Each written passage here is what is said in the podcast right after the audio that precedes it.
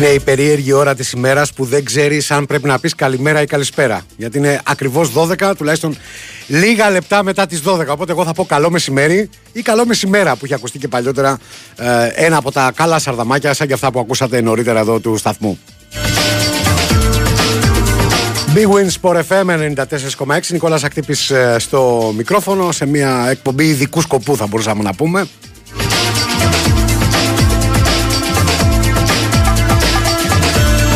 Ξεκίνησαμε με κάποιες τεχνικές δυσκολίες. Είναι η πρώτη μέρα που επιστρέφει από την άδειά του ο νέαρχος Κυριαζόπουλος. Μεγάλη, μεγάλη τιμή μας. Οπότε για λίγο έχει ανοίξει ένα άλλο μικρόφωνο Δεν πειράζει. Νομίζω ότι έφτασε αυτό που θέλαμε στα αυτιά των ακροατών. Μόνο όταν λέμε Σαρδάμ δεν ξέρετε να τα κλείνετε τα μικρόφωνα. Παλιό ηχολήπτε.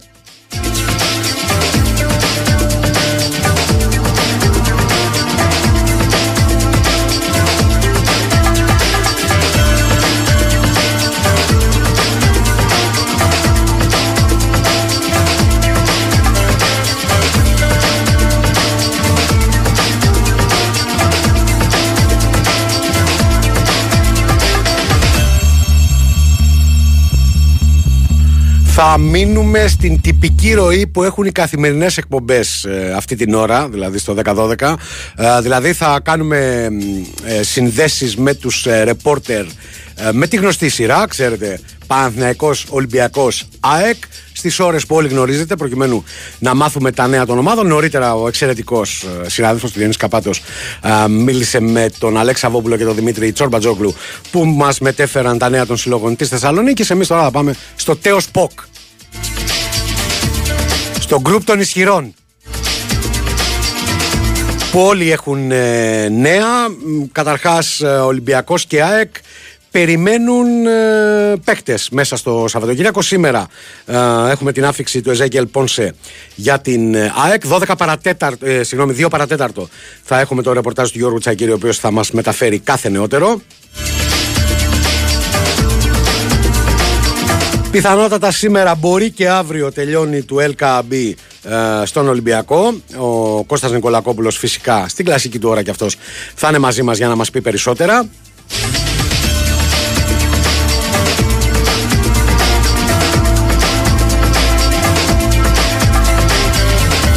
Και περίπου σε μισή ώρα από τώρα τον χορό των ε, ρεπορτάζ θα τον ανοίξει ο Διονύσης Δεσίλας για τον Παναθηναϊκό.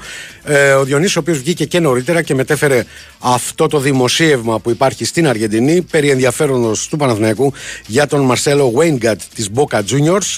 Το μισό όνομα ακούγεται λατινοαμερικάνικο, το κλασικό το Μαρσέλο, το άλλο ακούγεται λίγο εγγλέζικο που θα λέγαμε.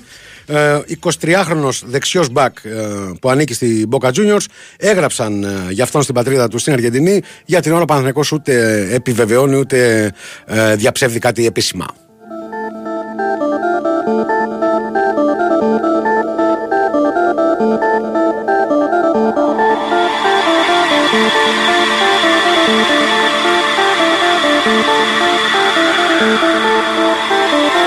Μπορεί να, να μην είναι Τάκης Μπουλής, αλλά στις παραγγελίες είναι πρώτος ο Νέαρχος. Του ζήτησα ένα βαβούμ έτσι για να γίνουμε, θα έλεγα πρωί-πρωί, αλλά δεν είναι, κατά μεσήμερο και προχωράμε.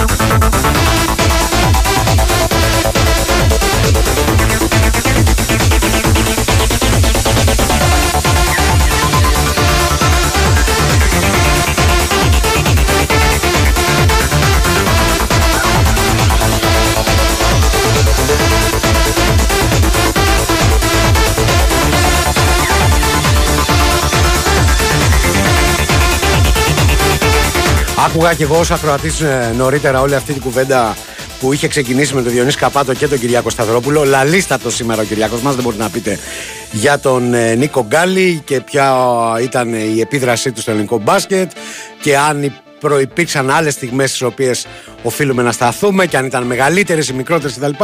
Η δική μου προσωπική άποψη, την οποία μπορείτε να ακούσετε και με στη συνέχεια να την πετάξετε στο καλάθι των αχρήστων, είναι εξής. Έτσι, για να ακούνε και οι νεότεροι. Ε, για μένα ο Νίκος Γκάλης είναι ό,τι έχει, δηλαδή για το ελληνικό μπάσκετ, ο Νίκος Γκάλης είναι ό,τι έχει υπάρξει για την ανθρωπότητα ο τροχός. Όποια αρχαία ε, ανακάλυψη προηγήθηκε και ό,τι ακολούθησε μέχρι και τώρα που στέλνουμε ανθρώπους στο φεγγάρι και αργότερα στον Άρη και εγώ δεν ξέρω πού αλλού, δεν θα μπορούσε να είχε συμβεί εάν κάποιος κάποτε πριν από πολλές χιλιάδες χρόνια δεν είχε πει ρε παιδί μου, αυτό το στρογγυλό πράγμα μπορεί να μας βοηθήσει.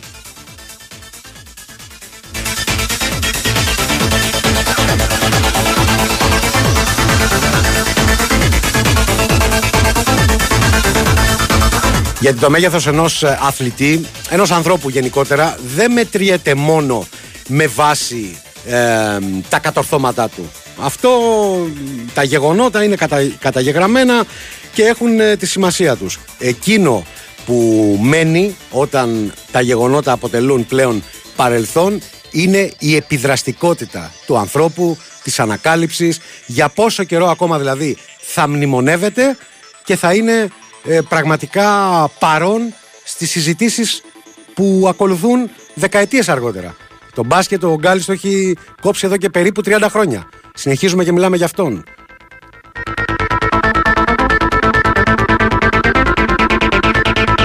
Το συγκεκριμένο κομμάτι γράφτηκε πριν από 30 χρόνια. Συνεχίζουμε και μιλάμε γι' αυτό. Οπότε δόξα και τιμή και στην ΑΕΚΑΡΑ που κατέκτησε το κύπελο κυπελούχων και στη Χάνθ και στη ΜΕΔ που, και στο Πανελλήνιο που έφεραν το μπάσκετ ε, στην Ελλάδα και συγγνώμη αν ε, ξεχνάω και άλλους ε, έτσι, συλλόγους εκείνα, εκείνα τα πέτρινα τα δύσκολα χρόνια Δόξα και τιμή στο Διαμαντίδη, στο Σπανούλη, στον Κακιούση, στον Παπαλουκά στα μετάλλια που έχουν φέρει οι αθληταράδες μας με την εθνική ομάδα στις Ευρωλίγκες και τα υπόλοιπα ευρωπαϊκά κύπελα που έχουν φέρει οι ελληνικές ομάδες ε, στις διασυλλογικές διοργανώσεις. Αλλά συγγνώμη δηλαδή θα το πω, ό,τι, ό,τι είναι ο Τζόρνταν για το παγκόσμιο μπάσκετ είναι ο Νίκος Γκάλης για το δικό μας.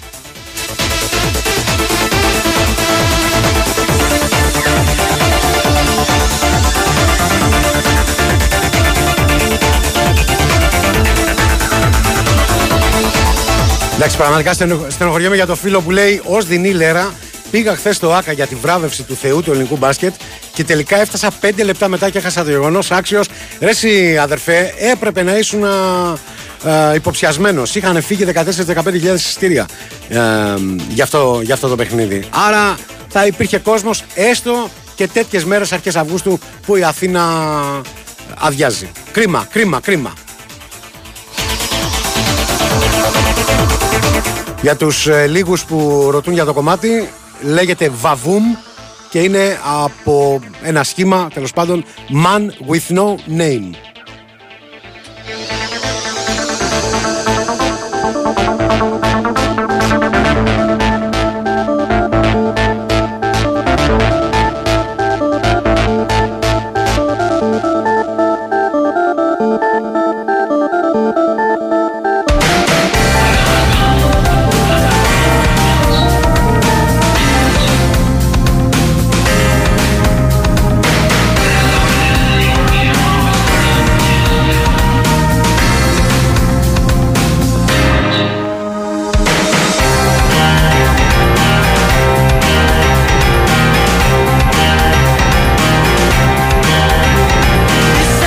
Ήταν πολύ ξεχωριστή η χθεσινή βραδιά που έγινε.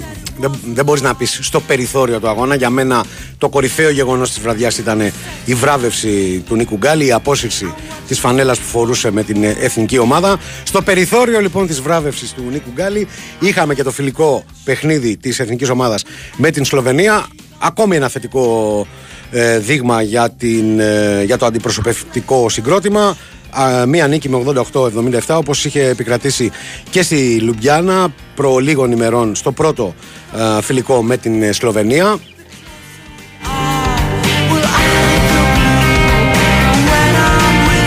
Αναμφισβήτητα εξαιρετική εμφάνιση του Ντίνου Μίτογλου με τους 18 πόντους και τα 14 rebound και σε συνδυασμό με την πολύ καλή εμφάνιση που έκανε και ο Χουάντσο Εναγκόμεθ στο φιλικό της Ισπανίας με την εντάξει, όχι τόσο δυνατή Βενεζουέλα όπως να το κάνουμε. Ε, σίγουρα αυτά τα δύο στοιχεία έχουν φέρει χαμόγελα και στους ε, φίλους του Παναθηναϊκού. Για μπάσκετ που ρωτάτε και έχετε κάποια ερωτήματα για τον μπασκετικό Ολυμπιακό, να ξέρετε ότι 2 με 4 ακολουθεί ο καθήλυνα αρμόδιος Παναγιώτης Κεφαλάς. Εκεί θα απαντηθούν τα ερωτήματά σας.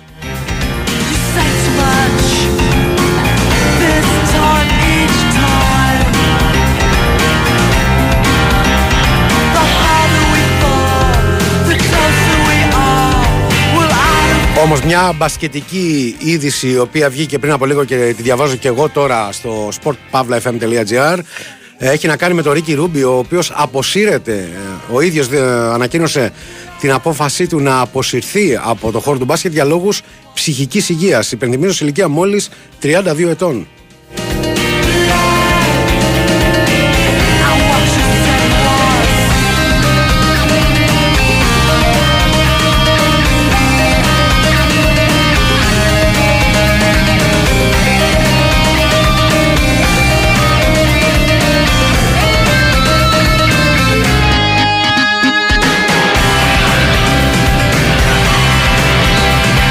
Λοιπόν, έχουμε το πρώτο μέρος της ε, δήλωσης του Ισπανού μπασκετμπολίστα ε, που αναφέρει τα εξής. Αποφάσισα να σταματήσω την επαγγελματική μου καριέρα ώστε να ασχοληθώ με την ψυχική μου υγεία.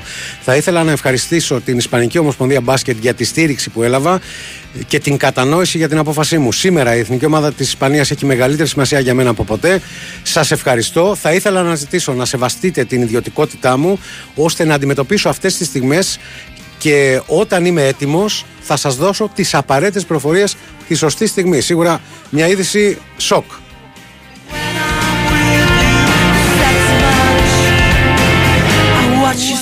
Ο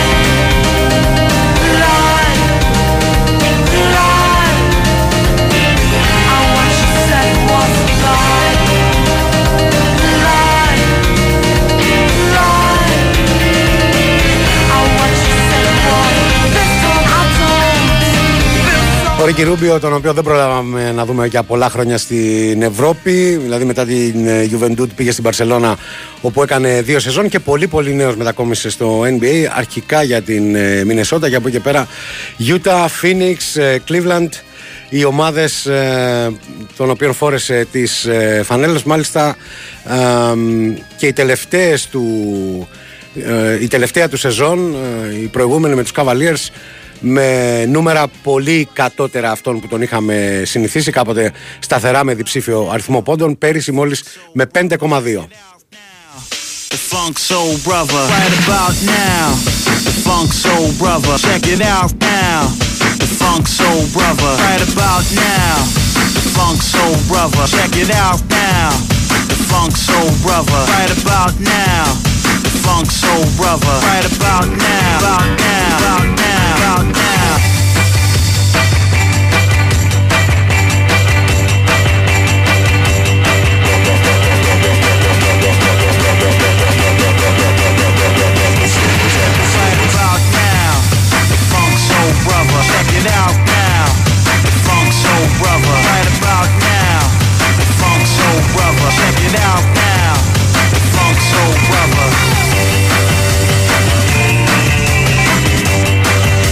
Ωραία παραδεκτή, δεν είπαμε μπαμπού το κομμάτι. Δεν είναι τροφή για πάντα. Βαβούμ.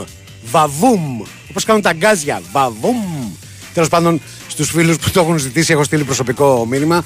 Κοιτάξτε λίγο στα εισερχόμενα. Δεν είναι κάτι τρομακτικό.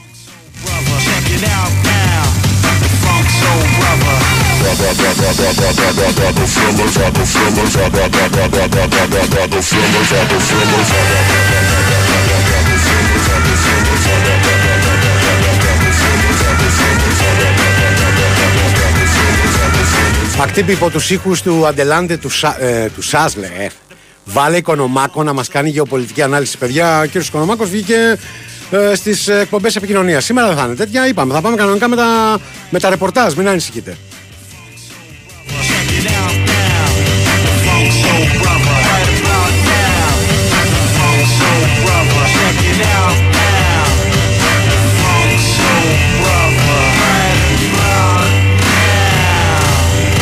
Λοιπόν, μια είδηση που αφορά τους φίλους του Παναθηναϊκού και έχει να κάνει με τα εισιτήρια της ε, πρώτης αναμέτρησης κόντρα στην Μαρσέγ η οποία θα γίνει στις 9 του μήνα, δηλαδή την ε, προσεχή Τετάρτη. Ε, όπως αναφέρει ανακοίνωση της ΠΑΕ, η διάθεση των ε, εισιτηρίων θα αρχίσει τη Δευτέρα 7 Αυγούστου στις 2 το μεσημέρι και φυσικά η κυκλοφορία τους θα γίνει ηλεκτρονικά ενώ τα εκδοτήρια της λεωφόρου θα παραμένουν κλειστά και ε, από τη στιγμή που μιλάμε για ένα γήπεδο με δεδομένα μικρή χωρητικότητα είναι δεδομένο ότι το sold out θα είναι και πάλι θέμα χρόνου.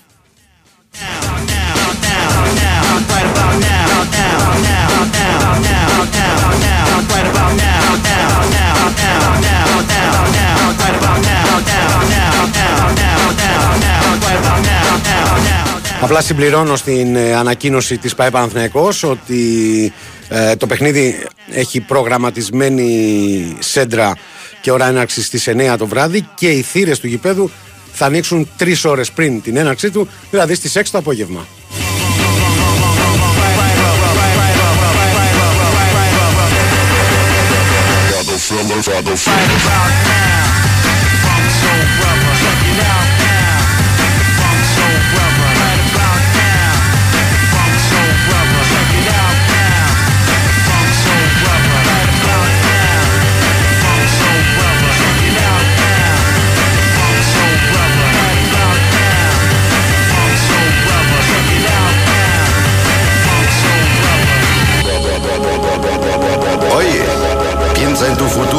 No pierdas más tiempo.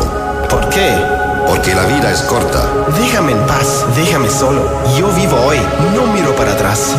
Pero piensa que es muy importante mirar para adelante, para adelante, para adelante,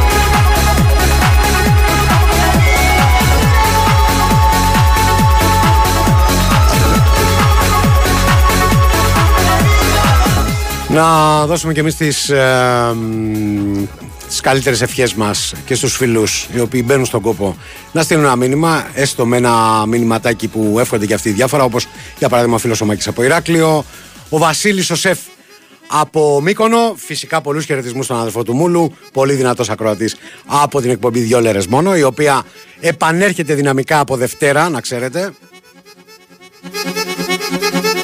Και μάλιστα 4-6 για δύο ώρο. Δεν ξέρουμε για πόσο θα κρατήσει αυτό.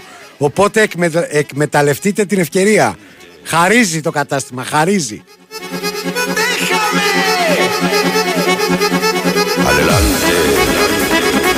Γιατί τον Αύγουστο μένουν μόνο όσοι έχουν ψυχολογικά στην Αθήνα και εμείς που εργαζόμαστε πρέπει να τους ανεχόμαστε, λέει ο φίλος.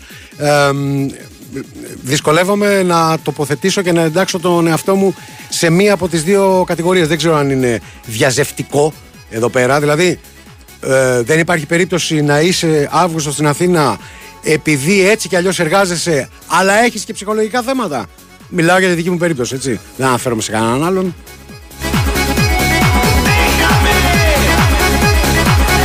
Στο στούντιο πάντως κάπως έτσι είμαστε οι δυο μας με τον νέαρχο σήμερα.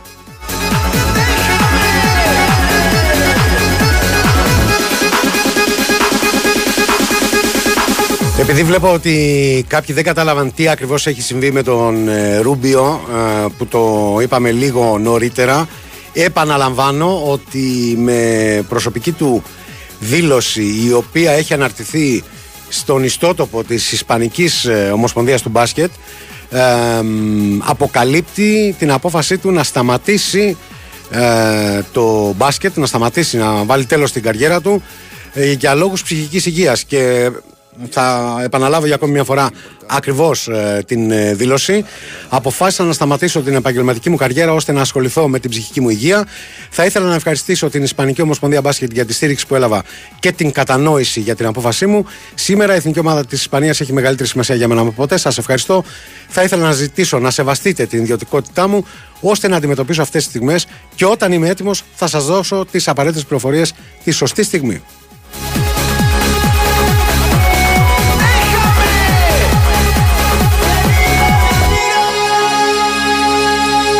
Σε ηλικία 32 ετών ο, ο Ισπανός ε, Γκάρντ, ο οποίος αντιμετώπισε και προβλήματα με τραυματισμούς τα τελευταία χρόνια. Δεν είναι αυτή η βασική αιτία που τον ε, οδηγεί στο να πει τέλος ως εδώ, ενδεχομένως όμως και αυτό να έχει παίξει το ρόλο του. Άλλωστε, όπως είπε ο ίδιος, ε, σε μεταγενέστερο χρόνο θα δώσει περισσότερες πληροφορίες, κάτι το οποίο όλοι οφείλουμε να σεβαστούμε.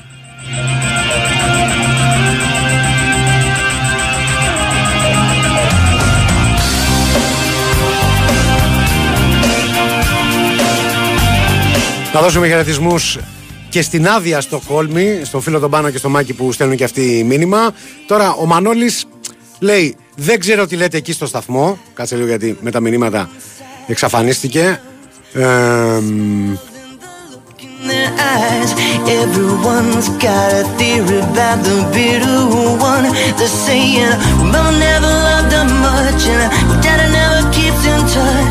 got a theory about the bitter one. They're saying, Mama never loved her much, and Daddy never keeps in touch. That's why she shies away from human affection. Α, ο Μανώλης λέει, δεν ξέρω τι λέτε εκεί στο σταθμό, φέτος θα είναι ακόμα πιο εύκολο το double. Δεν ξέρω τι λένε, ούτε εγώ ξέρω τι λένε εκεί στο σταθμό. Μην νομίζω ότι ακούω όταν δεν είμαι εδώ.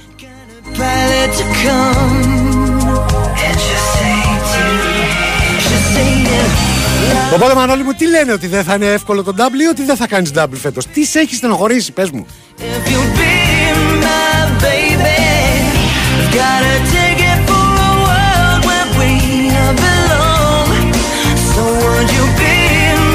Αποχαιρετάμε τον Τιτάνα τον Κυριάκο Σταθερόπουλο, ο οποίος ε, τράβηξε πολύ κουπί, είναι αλήθεια, αυτές τις μέρες και μάλιστα δύσκολες πρωινές ώρες.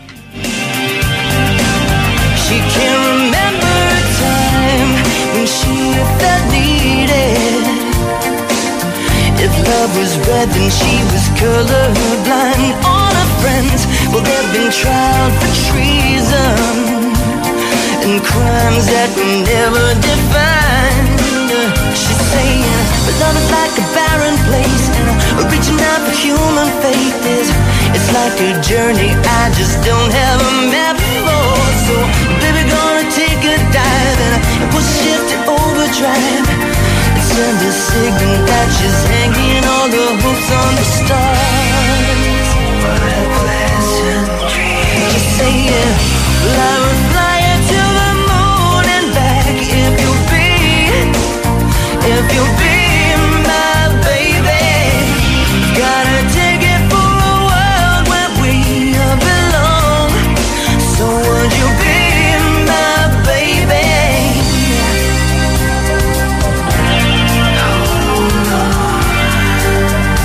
Και πολλά φιλιά και στη Θεία Λένα, την αγαπημένη που μας ακούει από Παγκράτη και στέλνει και αυτές τις ευχές. Καλοπερνάς, Νικόλα μου λέει. Ισχύει, καλοπερνάω εδώ. Έχει, είναι τόσο καλός ο κλιματισμός, δεν θα ήθελα να είμαι πουθενά αλλού. Περνάμε καλά με τις μουσικές σου και όσα λες, με την ήρεμη και γλυκιά φωνή σου. Φιλιά από την παλιά σου γειτονιά. Να σε καλά, Θεία Λένα, πάμε να ακούσουμε δελτίο πολιτικών ειδήσεων από τον Sky. Λίγες διαφημίσεις, ένα μικρό διαλυματάκι θα είναι και θα επανέλθουμε με περισσότερες ειδήσεις και φυσικά ρεπορτάζ.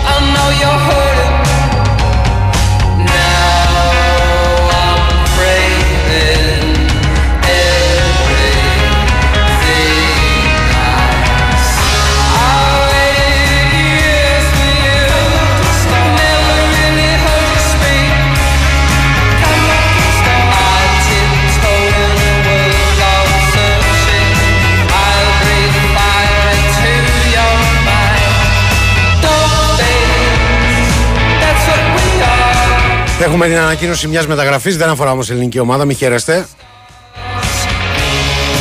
Αν και θα χαρούν οι φίλοι της Manchester City που τα τελευταία χρόνια και στην Ελλάδα αλλά και σε ολόκληρο του πλανήτη ε, αυξάνονται.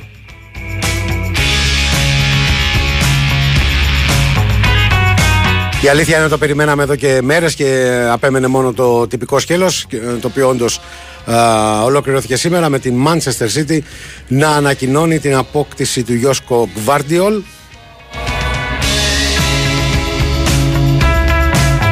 Κροάτης ε, Στόπερ που έκανε καλό όνομα με την Λιψία. Τώρα το καλό είναι πολύ έτσι, χαρακτηρισμός που δεν ε, ε, αποτυπώνει ακριβώς το τι ακριβώς έχει συμβεί καθώς από ό,τι βλέπω εδώ υπέγραψε συμβόλαιο λέει μέχρι το καλοκαίρι του 2028 έναντι 90 εκατομμυρίων ευρώ πράγμα το οποίο τον καθιστά το πιο ακριβοπληρωμένο αμυντικό στον πλανήτη και μέχρι να αποδειχθεί ότι υπάρχει ζωή και αλλού και παίζουν μπάλα το πιο ακριβοπληρωμένο αμυντικό στο σύμπαν ετούτη εδώ την ώρα που μιλάμε.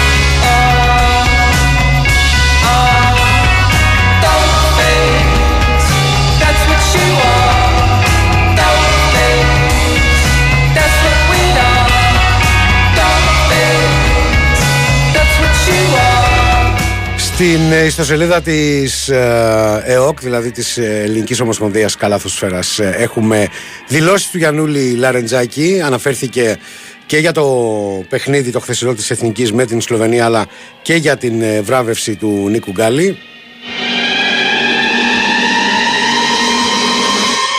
Η βραδιά μόνο μαγική μπορεί να χαρακτηριστεί με την παρουσία του Νίκου και την γιορτή προς τιμή του. Νομίζω ότι η συγκίνηση αυτού του θρύλου τα λέει όλα. Δεν περιγράφεται εύκολα αυτό που έζησε ο κόσμος.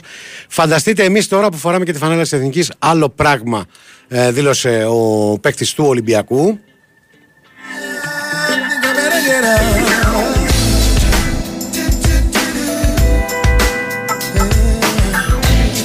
Ενώ για τις ε, δύο σερή νίκες απέναντι στην Σλοβενία είπε δεν θα υποτιμήσω τα αποτελέσματα των δύο αγώνων. Πάντα είναι σημαντικό να νικάς στην περίοδο που δουλεύεις.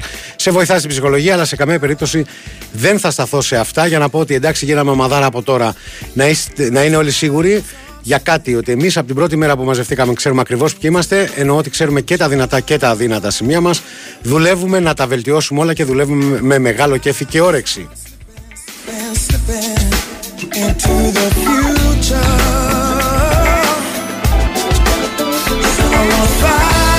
Και δείχνοντας ότι υπάρχει αυτογνωσία στο αντιπροσωπευτικό συγκρότημα, συνέχισε λέγοντας: Ξέρουμε ότι η απουσία του Ντόντσιτ στο δεύτερο ημίχρονο έπαιξε ρόλο που δεχτήκαμε 77 πόντους συνολικά. Δεν παραμυθιαζόμαστε ότι παίξαμε καμιά τρομερή άμυνα.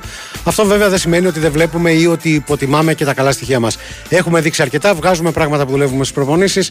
Μπορώ να πω ότι προχωράμε όπως λέει το πρόγραμμα.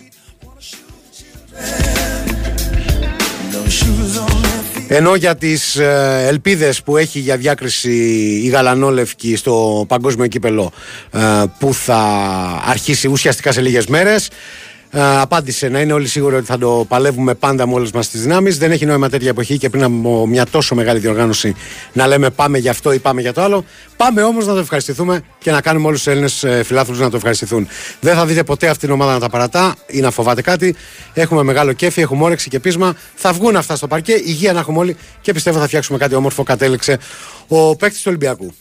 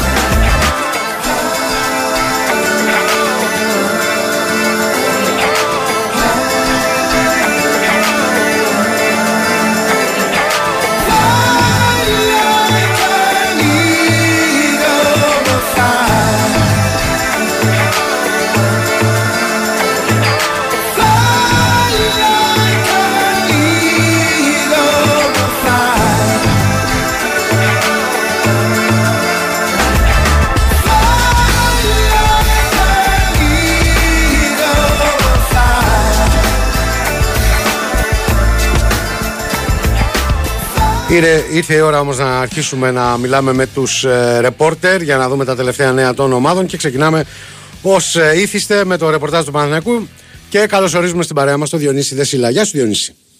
Γεια σου Νίκο μου τι κάνεις; Καλά εσύ; Όλα καλά. Για την ώρα; Γιατί για την ώρα, τι θες να πεις, θες να πεις ότι δεν θα έχουμε καλά νέα; Όχι, όχι, ότι... Όσο ρε φίλε με, με, με μπλοκάρεις. Όχι, πάντα φοβάμαι το άγνωστο. Δεν ξέρω. Α, Καταλαβαίνεις, είμαι, είμαι τέτοιος, είμαι φοβητσιάρης. ναι. Οπότε για την ώρα εδώ με νέαρχο Κυριαζόπουλο με εξαιρετικές ε, κλιματολογικές συνθήκες χάρη στο air condition, άρα όλα καλά για την ώρα. Μια χαρά. Λοιπόν, εντάξει ο Παναθηναϊκός μπαίνει πλέον, ε, μάλλον κινείται σε διπλό ταμπλό. Το ένα ταμπλό έχει να κάνει με το καθαρά αγωνιστικό και τα παιχνίδια με τη Μαρσέη. Ε, το πρώτο μάτς αρχικά στη Λεωφόρο και μετά ε, αυτό με την ε, ίδια ομάδα στη Μασαλία το 15 Αύγουστο. Πλέον από χθες που επέστρεψε στις προπονήσεις και σήμερα και όλο το Σαββατοκύριακο τέλος πάντων με τις προπονήσεις θα γίνουν θα μπει στην τελική ευθεία ο Παναθηναϊκός για τα παιχνίδια αυτά. Να πω ότι υπάρχει ανακοίνωση της ε, ΠΑΕ Παναθηναϊκός για τα εισιτήρια τα οποία θα κυκλοφορήσουν τη Δευτέρα. Είναι τα εισιτήρια για το πρώτο παιχνίδι. Θυμίζω το μάτς αρχίδι στις ε, 9 το βράδυ. Α, Δευτέρα λοιπόν ηλεκτρονικά, αποκλειστικά ε, ηλεκτρονικά μόνο μέσω ίντερνετ κυκλοφορούν τα εισιτήρια από 25 μέχρι 300 ευρώ είναι οι τιμές ανάλογα τις θύρες. Δεν υπάρχουν εισιτήρια στους οργανωμένους που έχει πάει ένα ξεχωριστό πακέτο το οποίο παίρνουν οι οργανωμένοι οπαδοί. Αν μπει ο κόσμος στο pau.gr μπορεί να βρει λεπτομέρειες, θα εξαντληθούν σε χρόνο... Λεπτομέρειες πολύ μπορεί μικρό. να βρει, εισιτήρια δεν θα μπορεί να βρει πολύ εύκολα. Ναι, δεν είναι εύκολο, η αλήθεια είναι αυτή. Ε, και εντάξει, ε, είναι κάτι το οποίο το γνωρίζουμε. Δεν, πήγα να σου πω σε χρόνο ρεκόρ θα εξελιχθούν, αλλά τι χρόνο ρεκόρ και πέρυσι με το που έφυγαν τα εισιτήρια ήταν λίγα τα λεπτά τα οποία έμεναν και στη συνέχεια δεν υπήρχαν. Οπότε, Ένα πρόβλημα το οποίο δεν θα αντιμετωπίσει ο κόσμος στα παιχνίδια των ομίλων. Όποια διασυλλογική διοργάνωση και αν είναι αυτή στην οποία θα συμμετέχει ο Παναγενικός, αφού είχαμε, είναι γνωστό ότι θα τα δώσει τα- αυτά τα μάτια στο ΑΚΑ, έτσι. θα δώσει αυτά τα μάτια στο ΆΚΑ και πρέπει να σου πω μια και μου κάνεις αυτή την πάσα ότι αν ο Παναθηναϊκός περάσει τη Μαρσέη πληροφορίες αναφέρουν θα δώσει και αν την περάσει έτσι που πάει ως outsider αλλά αν την περάσει ε, θα δώσει και τα ε, play-off στο ΆΚΑ Α, ναι, ε. αυτό δεν ήταν ε, γνωστό. αυτό λένε οι πληροφορίες ήδη έχουν αρχίσει ε, δηλαδή θα φτιέ- να, να αρχίσουν τα έργα να φτιάξει το χορτάρι με έξοδα του Παναθηναϊκού φέρνοντας από ε, Ιταλία ε, χορτάρι ειδικό κτλ. Και θα υπάρξει αργότερα και ενώ τις επόμενες μέρες και σχετική ενημέρωση για αυτό το κομμάτι για να φτιαχτεί ο αγωνιστικός χώρος ε, κάτι το οποίο το κάνει ο Παναθηναϊκός αλλά σίγουρα στους ομίλους που εκεί βέβαια θα είναι τα Οπότε πράγματα είναι- είναι κάτι- πολύ πιο... Αυτό που λες για τα έργα και τα λοιπά είναι κάτι που έτσι κι αλλιώς πρέπει να γίνει για να είναι έτοιμο Θα το, το κάνει ο παιχνίδι. Παναθηναϊκός. Ε, να είναι έτοιμο το γήπεδο για τα μάτς ε, της φάσης των ομίλων, αλλά σε περίπτωση που τα πράγματα πάνε ε, καλύτερα του αναμενωμένου, να το πούμε έτσι. Ναι. Με την Ναι. ε, Μαρσέγ ε, ενδεχομένως να επισπευθούν και οι διαδικασίες. Ναι, ναι, έτσι είναι. Όπως το Μάλιστα. είπα, αν περάσει η Μαρσέη θα κοιτάξει να δει στα play-off ε, ο Παναθηναϊκός εκεί το μάτς, αν περάσει τη Μαρσέη. Θα, είναι κάτι το οποίο θα το δούμε. Τώρα ο στόχος είναι ο Παναθηναϊκός να δώσει τη μεγάλη του μάχη με τη Μαρσέη προκειμένου να, να, τα, να, να εξαντλήσει τις πιθανότητες. Ναι. Είναι μάτς το οποίο Εντάξει, δεν έχει ο τίποτα να Παναθηναϊκός θα χάσει. είναι ακριβώς ως outsider. Από την άλλη είναι μάτς τα οποία επειδή βρισκόμαστε Αύγουστο μήνα και επειδή όλες οι ομάδες δεν είναι έτοιμες, καμία δεν είναι έτοιμη στο 100% τώρα, ο Παναθηναϊκός έχει και δύο επίσημα μάτς, ε, είναι μια ευκαιρία αν παίξει ο Παναθηναϊκός μυαλωμένα, σοβαρά, πειθαρχημένα και έχει και την τύχη με το μέρος του γιατί το χρειάζεσαι όταν είσαι outsider να κάνει τη ζημιά στη Μαρσέη. Θα δούμε. Θα Να, δούμε. να σου πω εσύ με την εμπειρία που έχεις έχοντας ακολουθήσει τον Παναθηναϊκό τόσο καιρό, θεωρείς καλό ή κακό στοιχείο που είναι το πρώτο μάτς ε, εντός; Συνήθως λένε ότι είναι καλύτερα να έχεις τη ρεβάνς. Ναι, μου, δεν ξέρω αν συνήθως ισχύει. λένε- Συνήθως λένε να έχεις το, τη ρεβάνς στο γήπεδό σου, αλλά ήταν και πιο παλιά αυτό που μετρούσε και το εκτός έδρας γκολ αν θυμάσαι. Μμμ. Δηλαδή ε, σου- σου έλεγες τότε να πάρω μια ισοπαλία 1-1 και να έρθω μέσα στην έδρα μου ή ακόμη και αν χάσω 2-1 μέσα στην έδρα μου στο κολαστήριο, ξέρεις, στο ηφαίστειο και τα ναι, λοιπά. ναι, τέτοια, τέτοια γραφικά. Ωραία. Που, όχι, όχι, που, που είναι και πραγματικότητα. ρε. Εντάξει, είναι δυνατές έδρες οι ελληνικές, κακά τα ψέματα. Όχι ότι οι ευρωπαϊκές δεν είναι, αλλά το έχουμε αυτό ως, ως Ειδικά, στοιχείο. ειδικά η Μαρσέγ είναι από τις γαλλικές ομάδες που Ναι, έχουν πολύ δυνατή ναι. έδρα έτσι στο βελοδρόμο. Πολύ, πολύ, πολύ, πολύ. Πάντως όταν Ε, είσαι τώρα όμως- outsider, ε, εγώ εκεί στέκομαι. Ο- Προτιμώ το πρώτο παιχνίδι μέσα. Γιατί λες τώρα να πάμε έξω πρώτο μάτς, είμαστε και το outsider. Τώρα, αν γυρίσουμε με ένα καράβι γκολ να έχουμε φάει, δεν θα υπάρχει ούτε Εντάξει, είναι ενθουσιασμός, σχετικά, ούτε κόσμος, ούτε τίποτα. Είναι, είναι, είναι σχετικά, τι να σου πω. Ε, Έχουμε δει και, το, και, και, και έτσι και αλλιώς τις καταστάσεις στο παρελθόν. Ναι. Έχουμε δει και έτσι και αλλιώς. Και στο- Έτσι, έπαιζε ο Παναθηναϊκός κάποτε με τη Juventus. Το πρώτο μάτι στο Άκα δεν ήταν με τον Σαραβάκο. Ε, βέβαια. Πήγαινε μετά στο Κομμουνάλε, έπαιρνε πρόκριση. Έχεις δίκιο το αντίστοιχο. Έπαιζε έξω με τη Λακορούνια, Πέρναγε δύσκολα, ερχόταν εδώ, την πάταγε, δεν μπορούσε να, να, να πάρει πρόκριση. Έχουμε δει τέτοια πράγματα. Θέλω να πω ότι το σημαντικό είναι σε αυτή τη σειρά αγώνων, είτε μέσα είτε έξω ο Παναθηναϊκός, να είναι πολύ πολύ σοβαρός. Πολύ πολύ πειθαρχημένος και σωστά διαβασμένος. Να αντέξει το κύμα της πίεσης της Μαρσέη, ένα, και θα δεχθεί πίεση, και δεύτερο, από τη στιγμή που θα δεχθεί πίεση, να εκμεταλλευτεί τους χώρους που θα του δοθούν. Γιατί θα του δοθούν χώροι. Δεν θα βρει απέναντι του μια ομάδα που θα παίξει κλειστά. Και πιστεύει, Κράτα πίσω. πιστεύεις ότι αυτό μπορεί να αλλάξει λίγο και το σχέδιο, το πλάνο του Ιβάν Ιωβάνοβιτς σε σχέση με αυτό που είδαμε στα δύο παιχνίδια με την Νύπρο. Δεν νομίζω σε μεγάλο βαθμό. Θα δούμε τι θα δουλέψει γιατί χθες είναι επιστροφή στις προπονήσεις. Ε, δούλεψε πολύ στα τελειώματα. Αρχίσει σιγά σιγά τα διπλά για να κάνει τις δοκιμές του. Θα αναλύσει και τους, τον τρόπο παιχνιδιού μας στους παίκτες. Δεν θεωρώ ότι θα πάμε σε φοβερά και τρομερά πράγματα. Α, αν με ρωτάς ως εκτίμηση έτσι. Ναι, αν ναι, είναι όλος πάντα, αυτό. πάντα ως Δεν εκτίμηση. νομίζω ότι θα πάει σε μια περίπτωση άντε να θωρακίσουμε την άμυνα να βάλουμε τρεις πίσω. Όχι. Θα πάει με την ίδια λογική, με το ίδιο στυλ παιχνιδιού. Άλλωστε, άλλωστε, πρόσφατα συνέντευξη τύπου Ναι. είπε ο Γιωβάνοβιτς ότι ποτέ μα ποτέ επί των ημερών του Σέρβου προπονητή δεν πήγε ο Παναθηναϊκός να παίξει άλλο στυλ ποδοσφαίρου από αυτό που θέλει, δηλαδή της μη κατοχής.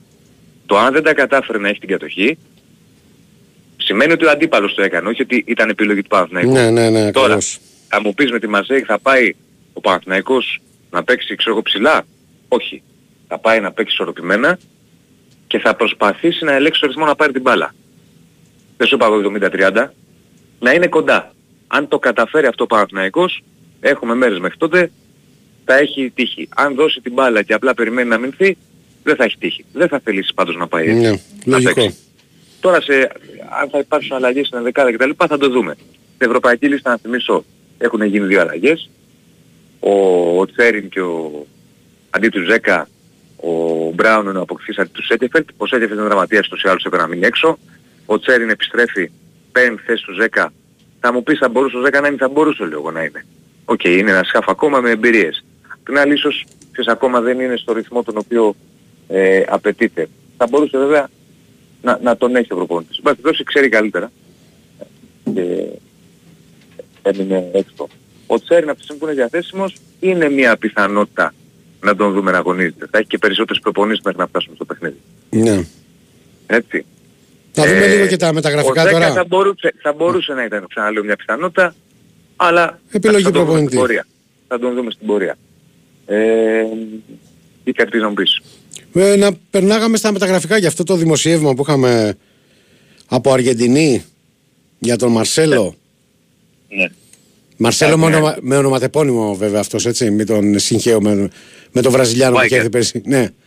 Βάιγκα. Είναι ένα δημοσίευμα που έχει βγει ε, για δεξί μπακ.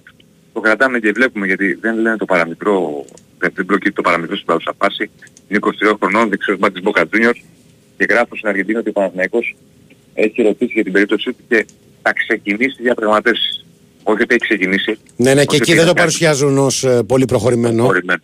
Ούτως ή άλλως ε, το βάρος τώρα έχει πέσει στην απόκτηση αμυντικού χαφ. Δηλαδή η επόμενη μεταγραφή του Παναθηναϊκού θα είναι αμυντικός χαφ και όχι δεξιός μπακ. Εκτός αν υπάρξει κάποια ανατροπή. Με τα τωρινά δεδομένα ο επόμενος του Παναθηναϊκού θα είναι αμυντικός χαφ. Ε, ένα είναι αυτό.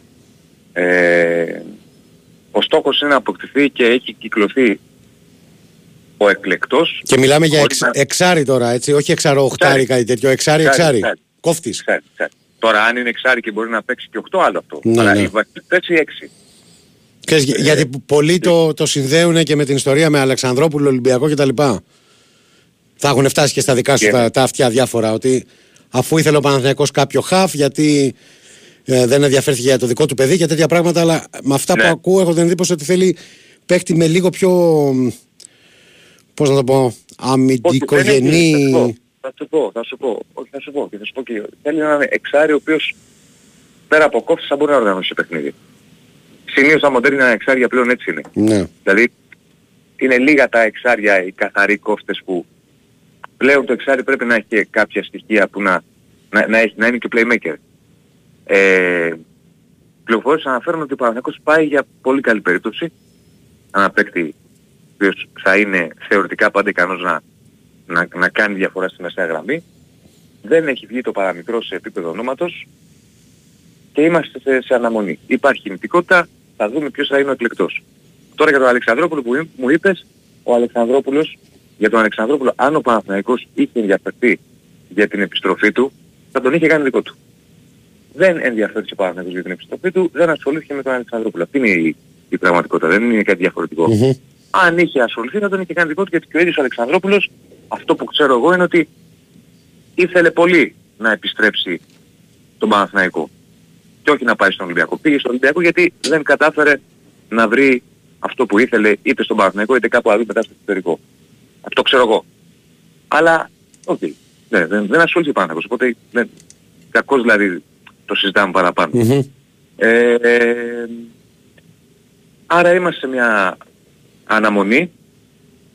Ανά πάσα ώρα τη στιγμή μπορεί να έχουμε το οποιοδήποτε νέο μεταγραφικό για τον Παναθηναϊκό για να προχωρήσει σε μια ακόμη κίνηση το τριφύλι. Με την υποσημείωση ότι προηγείται ε, ως προτεραιότητα, να το πούμε έτσι, ο αμυντικός χάφ και όχι το δεξιμπάκ. Όπως σου είπα, αυτή τη στιγμή ο Παναθηναϊκός κινείται και οι συζητήσεις που γίνονται είναι για αμυντικό χάφ. Mm-hmm. Τώρα, πρόσεχε, αν αλλάξει κάτι γιατί δεν προχωρήσει του, του αμυντικού χάφ και στραφεί στο δεξιμπάκ, άλλο κομμάτι. Τώρα που μιλάμε, ο Παναθηναϊκός κινείται για αμυντικό χάφ. Και δεξιμπάκ θα πάρει, αλλά πιο μετά. Ωραία. Εντάξει Διονύση, δεν ξέρω αν έχεις κάτι άλλο να συμπληρώσεις. Όχι, τα ιστορία τα είπαμε. Ε, χθες έκανε την πρώτη προπόνηση ο Μπράουν με τον Παναθηναϊκό κανονικά. Έχει ούτως ή άλλως, είχε κάνει προετοιμασία με την Τρουά. Είχε παίξει σε φιλικά, οπότε σε θέμα αριθμού είναι μια χαρά. Α, τι άλλο, αυτά. Και όπως για την λίστα το είπαμε, για το 10 τα είπαμε, τα έχουμε πει όλα. Εντάξει Διονύση μου, σε ευχαριστώ πολύ. Καλό μεσημέρι, καλή συνέχεια.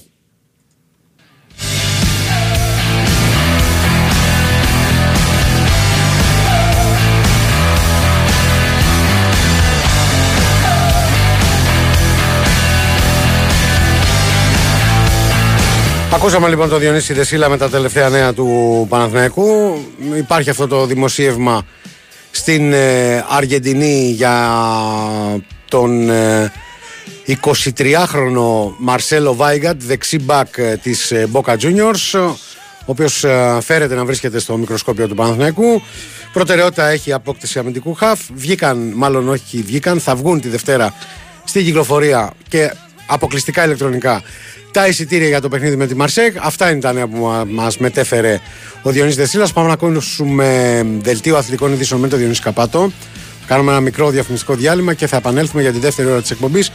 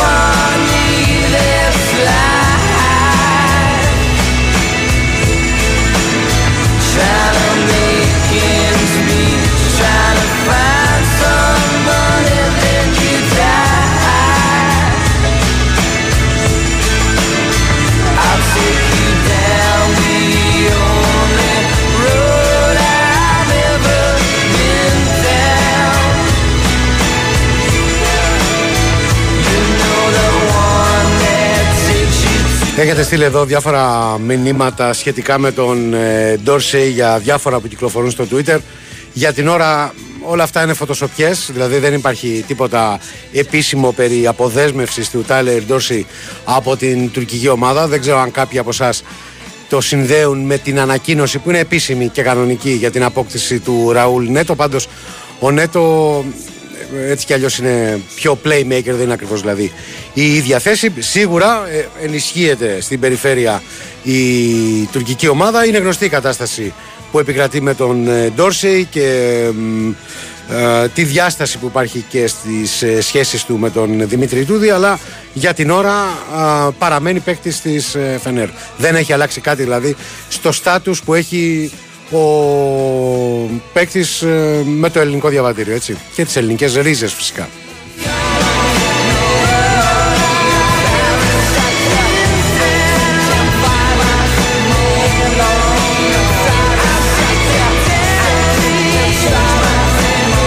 Και γενικότερα λίγη προσοχή στα social media. Εδώ καμιά φορά ακόμα και κανονικά και μεγάλα μέσα πέφτουν σε γκέλες. Πόσο μάλλον όταν αναπαράγεις ε, κάτι που έχει ανεβάσει ένας ε, ανώνυμος και άγνωστος ε, λογαριασμός.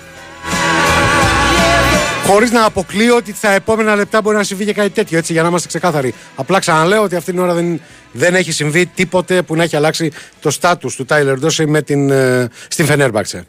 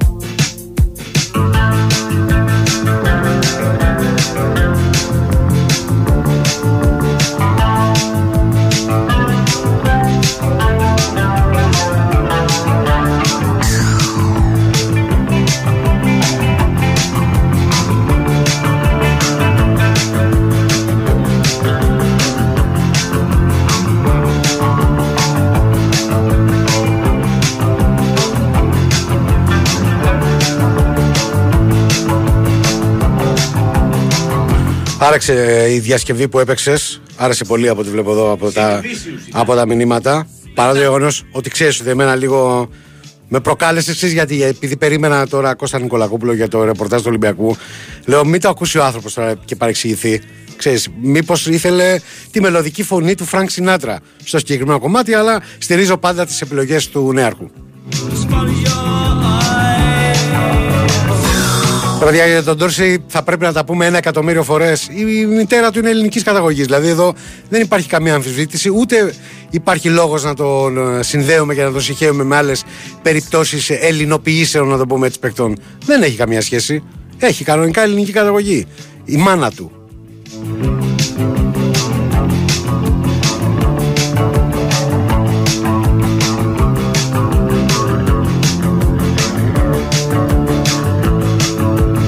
Άλλωστε, μην ξεχνάτε ότι παίζει σε εθνικές ομάδες από πολύ νεαρή ηλικία.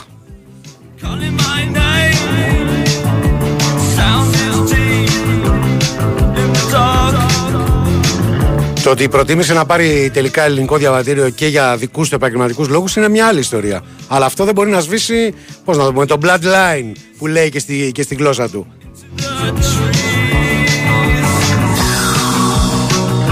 Και επαναλαμβάνω για να μην παρεξηγηθώ, δεν ισχύει μια φήμη που έχει κυκλοφορήσει κυρίως μέσω social media ότι έχει μείνει αυτή τη στιγμή που μιλάμε ελεύθερος από την ε, Φενέρ. Το μέλλον θα δείξει τι ακριβώς θα συμβεί.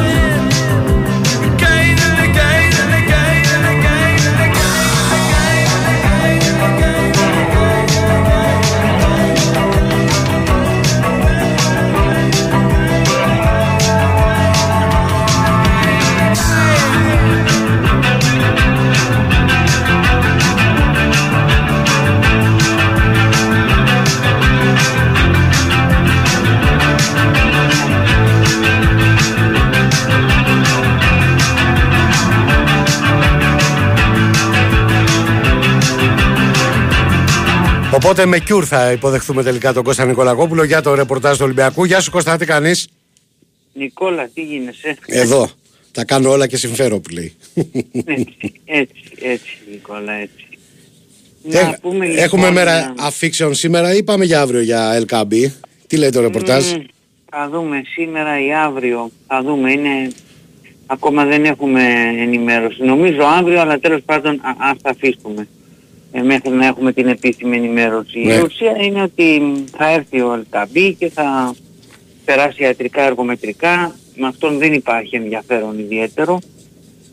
Σε Α. αντίθεση με την περίπτωση του Κέννεντι, ε, να το πούμε, γιατί πολύ απλά ο Ελκαμπή δεν έχει ιατρικό ιστορικό. Α, ίσα ίσα θα έλεγα, παίζει συνεχώς α, α, τα, αυτά τα χρόνια, δεν, δεν έχει, δεν έχει ακουστεί τίποτα τέλος πάντων.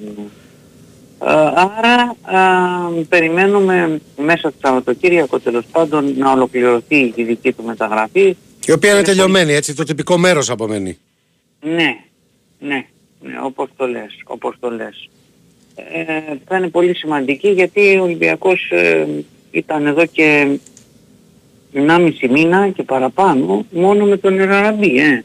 Ναι. Ε, τουλάχιστον τώρα θα έχει έναν δεύτερο παίκτη που είναι γκολτζής, που είναι σε καλή ηλικία για σεντερφόρ, 30 ετών ε, και που μπορεί παρεπιπτόντως να παίξει και στα πλάγια της επίθεσης. Δεν είναι δηλαδή ε, σεντερφόρ στυλ ε, Μόνο στο κουτί; Χασάν, ξέρω εγώ, ή Μπακαμπού και τέτοια. Παίζει και στα πλάγια ο Ελκάμπη. Ε, οπότε περιμένουμε αυτή τη σημαντική μεταγραφή. Θα δηλωθεί ο παίκτης εκτός συγκλονιστικού απρόπτου την λίστα την τρίτη στις δύο αλλαγές που δικαιούται να κάνει ο Ολυμπιακός και ένας Ολυμπιακός ο οποίος κάνει την προσπάθειά του ώστε να κλείσει κι άλλη μεταγραφή ε, αριστερού μπακ και εξτρέμ για να δηλώσει τουλάχιστον έναν από τους δύο παίκτες. ε, Α, και με, με, επίσης- με ορίζοντα τώρα τα παιχνίδια με, με γκέγκλες, ε. Πολύ άμεσα δηλαδή. Ναι, βέβαια, βέβαια. Το παιχνίδια με την Γκένκ. Αν μπορέσει να πάρει και έναν εξτρέμ ή αριστερό μπακ, ίσως αριστερό μπακ, θα δούμε. Ε, ίσως να είναι αριστερό μπακ, ώστε να δηλώσει και δεύτερον παίκτη εξτρά α, στην ε, λίστα του. Χθες ε, κατατέθηκε η λίστα, επίσημα δεν έχει πει κάτι ο Ολυμπιακός, ανεπίσημα ότι όλοι οι παίκτες διαθέσιμοι είναι στη λίστα. Κάτι είναι λογικό κιόλας γιατί όλοι και όλοι είναι 23 με τον, νομίζω με τον Παπαδούδη, τον Γκολκίπερ 24, αφού δικαιούται 25, άρα λογικό είναι να, να μην υπάρχουν έτσι πολλές... Ε, τα κουκιά όπως είχα πει χθες είναι μετρημένα. Μετρημένα, ναι. Ναι, ναι. Οπότε είμαστε σε αναμονή των εξελίξεων αρχικά με τον Βιταμπή που εκεί το θεωρούμε ως δεδομένο και στη συνέχεια με τις προσπάθειες που κάνει ο Ολυμπιακός για να πάρει έναν αριστερό πάτ και ένα εξτρέμ άμεσα. Για άλλον ε, επιθετικό επιθετικό ανα, αναμένεται να κινηθεί ο Ολυμπιακός Κώστα ή θα μείνει ως έχει μετά την απόκτηση του LKB. Ε, κατά 90 τόσο της εκατό θα κινηθεί και θα πάρει κι άλλον επιθετικό, ναι. Ναι, θα πάρει κι άλλον επιθετικό. Μην ξεχνάμε ότι ο Ελαράμπη είναι και 37 ετών, έτσι δεν είναι; Ε, βέβαια. Ε, δεν έχει νόημα να τον φορτώνεις ε, παιχνίδια συνέχεια, αλλά και ότι ο LKB, επαναλαμβάνω, παίζει και στα πλάγια της επίθεσης. Για να ακριβολογούμε κιόλας, ο, στην, ε, στην Τουρκία, ο Μαροκινός ε, striker είχε παίξει το 70 με 80% των παιχνιδιών από τα πλάγια. Κυρίως λοιπόν από εκεί. Ναι, παρόλα αυτά ήταν δεύτερος σκόρερ του τουρκικού πρωταθλήματος. Ε, δεν λέω φέτος που η Χατάη σταμάτησε να παίζει με τους σεισμούς, λέω πέρυσι, ε. Ναι, ναι, ναι, καταλαβαίνουμε, καταλαβαίνουμε. Γιατί ναι, Ναι. Πέρυσι Ήταν είχε, δε- είχε και αυτό το γεγονός με την ομάδα που Ναι. δεν μπόρεσε να συνεχίσει ουσιαστικά μετά Ακριβώς. την καταστροφή που υπήρξε εκεί. Όταν, όταν έπαιξε όλη τη σεζόν στην Τουρκία ο, πες τον, ο, Το LKB. ο Ελκαμπή ναι, ήταν δεύτερος σκόρερ. Ο πρώτος είχε 20 γκολ, ο Ελκαμπή είχε 18. Μαζί με τον Παλωτέλη ήταν δεύτερος σκόρερ. Ε, επίσης ο, ήταν πρώτος σκόρερ επίσης την αμέσως προηγούμενη χρονιά πριν πάει στην Τουρκία στο Μαρόκο ο Ελκαμπή. Ε, με 18 γκολ. Δηλαδή είναι ξεκάθαρα ένας παίχτης που το έχει το γκολ, ε, πο- πο- πώς να το λένε. Και βλέποντας και τις μεταγραφές που έχει κάνει, ε, έχει εύκολη και την ενσωμάτωσή του σε, σε νέες ομάδες. Δηλαδή φαίνεται ότι δεν χρειάζεται πολύ πολύ πολύ χρόνο για να μπει στο πνεύμα και στις Όπως το απαιτήσεις λες. του Όπως προπονητή. το λες. Τουλάχιστον Όπως μέχρι το τώρα, λες. έτσι. Παίζει κατευθείαν. Ναι. Παίζει κατευθείαν σε όλες τις ομάδες, παίζει κατευθείαν και βασικός, ε, να το πούμε έτσι. Τουλάχιστον τα τελευταία χρόνια που τα παρακολουθούμε, που μπορέσαμε να βρούμε στοιχεία επαρκή, να το πούμε έτσι. Ε, είναι, ε, Νικόλα είναι πρώτος σκόρερ στην Εθνική Μαρόκου. Ναι, ε, πο- στην πολύ ιστορία σημαντικό. της Εθνικής Μαρόκου. Δεν είναι ο Ελαράμπη, είναι ο Ελαράμπη. Εν τω μεταξύ, πόσα μηνύματα έχουν έρθει που εσύ προτιμάς να το λες Ελαράμπη και όχι Ελαραμπή. Φτιάχνεις Τι το να μυαλό του κάνουμε. κόσμου συνέχεια, το φτιάχνεις. Έτσι μου αρέσει καλύτερα. μου κολλάει. Ελαράμπη. Μου κολλάει καλύτερα αυτό. Άραβας. Έτσι. Λοιπόν, ε, ε, Άραβας δεν είναι τι. Τώρα, αμ, Για τους κομμένους ρωτάει ο κόσμος αν έχουμε κάτι νεότερο, για αυτούς που είναι φ- να φεύγουν, αν θα έχουμε άλλες διαφοροποιήσεις στο ρόστερ. Καταλαβαίνεις; υπάρχει, υπάρχει μια πληροφορία ότι θέλει η Άνκαρα Γκουτσού, πως τη λένε αυτή, τον Γκάρι Ροτρίγκες. Ε, κρατάω μικρό καλάθι. Μικρό καλάθι. Για τους άλλους που είναι να φύγουν υπάρχει ενδιαφέρον της Μπρόντβι για τον Κούντε. Για τον, ε, για τον Μασούρα από την Τουρκία προκύπτει ότι ο Ολυμπιακός ζητάει 3,5 με 4 εκατομμύρια ευρώ. Αυτό προκύπτει. Ότι η Τράμελο Σπορ έχει κάνει πρόταση να τον πάρει είναι αληθές. εντάξει να μην τα λέμε όλα ότι, ότι γράφουν οι Τούρκοι είναι... Έχει κάνει πρόταση η Sport. Στην Είναι οποία όμως- τελικά πιστεύεις εσύ Είναι- ή σου είναι προκύπτει από το χαμηλή. ρεπορτάζ ότι ε, είναι πλάκι και είναι- το όνομα του σιωπή ή όχι τελικά; Όχι, δεν έχω ακούσει για το Σιώπη κάτι. Αυτό που μπορώ να πω είναι ότι κρί- κρίνεται η προσφορά από τον Ολυμπιακό πολύ χαμηλή και ότι από την Τουρκία επαναλαμβάνω λένε ότι ο Ολυμπιακός ζητάει 3,5-4 εκατομμύρια ευρώ. Δεν νομίζω να τα δώσει αυτά τα λεφτά η, η Trabzonspor. Μάλιστα. Δηλαδή θα μου προξενούσε μια έκπληξη αν έδινε και 3 εκατομμύρια. Έχει οικονομικά προβλήματα η, η Trabzon, γι' αυτό το λέω. Ε. Ναι, ναι, κατανοητό. Εμ, άλλο τι άλλο έχουμε. Νομίζω ότι περιμένουμε κάτι άλλο. Στις προπονήσεις ε, ε, επικεντρώνεται στο παιχνίδι το πρώτο προπονητής του Ολυμπιακού με την ε, Genk. Πέμπτη στις Α, 10 να με το- υπενθυμίσουμε στον κόσμο. Δεν σ' άκουσα. Την Πέμπτη λέω στις 10 το βράδυ. Τι έχει, ακούνητο είμαι, γιατί δεν σ' ακούω. Έλα ντε, εγώ να δεις πως ακούνε το είμαι στο στούντιο. Μ- Μας ακούς τώρα, Κώστα; Λοιπόν, τον, χάσα, τον χάσαμε. Χάθηκε η τηλεφωνική επινο- επικοινωνία με τον Κώστα Νικολακόπουλο. Έτσι αλλιώς είχε ολοκληρώσει το ρεπορτάζ για τον Ολυμπιακό, ο οποίος ε, βρίσκεται εν αναμονή της άφηξης μέσα στο Σαββατοκύριακο του LKB και όπως ακούσαμε εμ, ο Ολυμπιακός θέλει ακόμα έναν παίχτη που να μπορεί να παίξει περισσότερο στα άκρα της επίθεσης και φυσικά ένα αριστερό μπακ που θα καλύψει και τη θέση ε, του Όλεγκ Ρέαπτσουκ που πλέον βρίσκεται στην ε, Ρωσία και μένει ουσιαστικά μόνο η ανακοίνωση για την απόκτησή του από την Σπαρτακ Μόσχας. Πάμε να κάνουμε το τελευταίο διάλειμμα της ημέρας, θα ακούσουμε δελτίο πολιτικών ειδήσεων από τον Sky και θα επανέλθουμε για το τελευταίο ημίωρο που βεβαίως έτσι ξεχωρίζει η παρουσία του Γιώργου Τσακύρη περίπου σε 15 λεπτά από τώρα για το ρεπορτάζ της ΑΕΚ.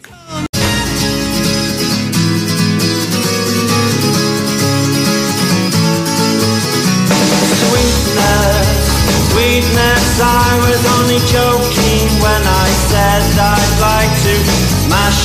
sweetness,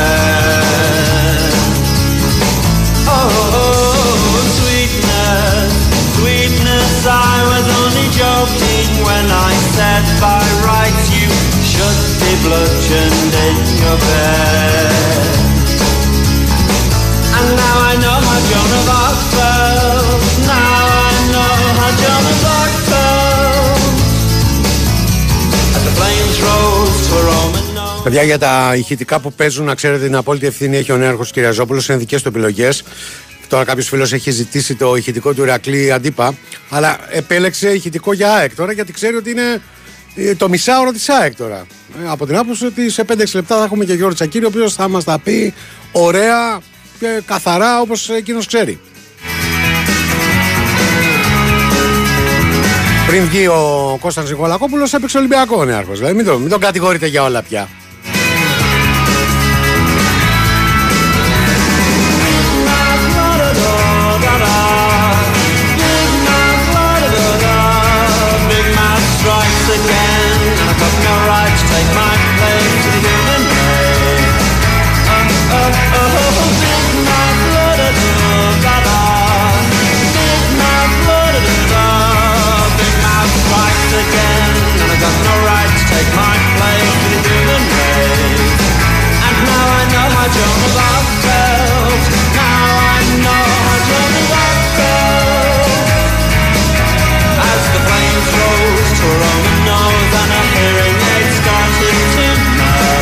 Όσο για το θέμα του Mike James, από ό,τι καταλαβαίνω έχει βάλει φωτιές στο το ποστάρισμα ουσιαστικά του Δημήτρη Γιανακόπουλου που αναρωτιέται στα αγγλικά seriously και έχει ταγκάρει τον ε, Mike James.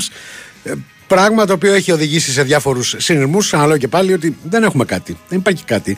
Και φυσικά το συγκεκριμένο φίδι από την τρύπα θα το βγάλει ο Παναγιώτης Κεφαλάς, ο οποίος ακολουθεί σε περίπου 20 λεπτά. Θα έχουμε για δύο ώρες ένα μπασκετικό δημοσιογράφο εδώ και θα κάτσω εγώ να απαντήσω σε τέτοιες φήμες. Τρελός είμαι.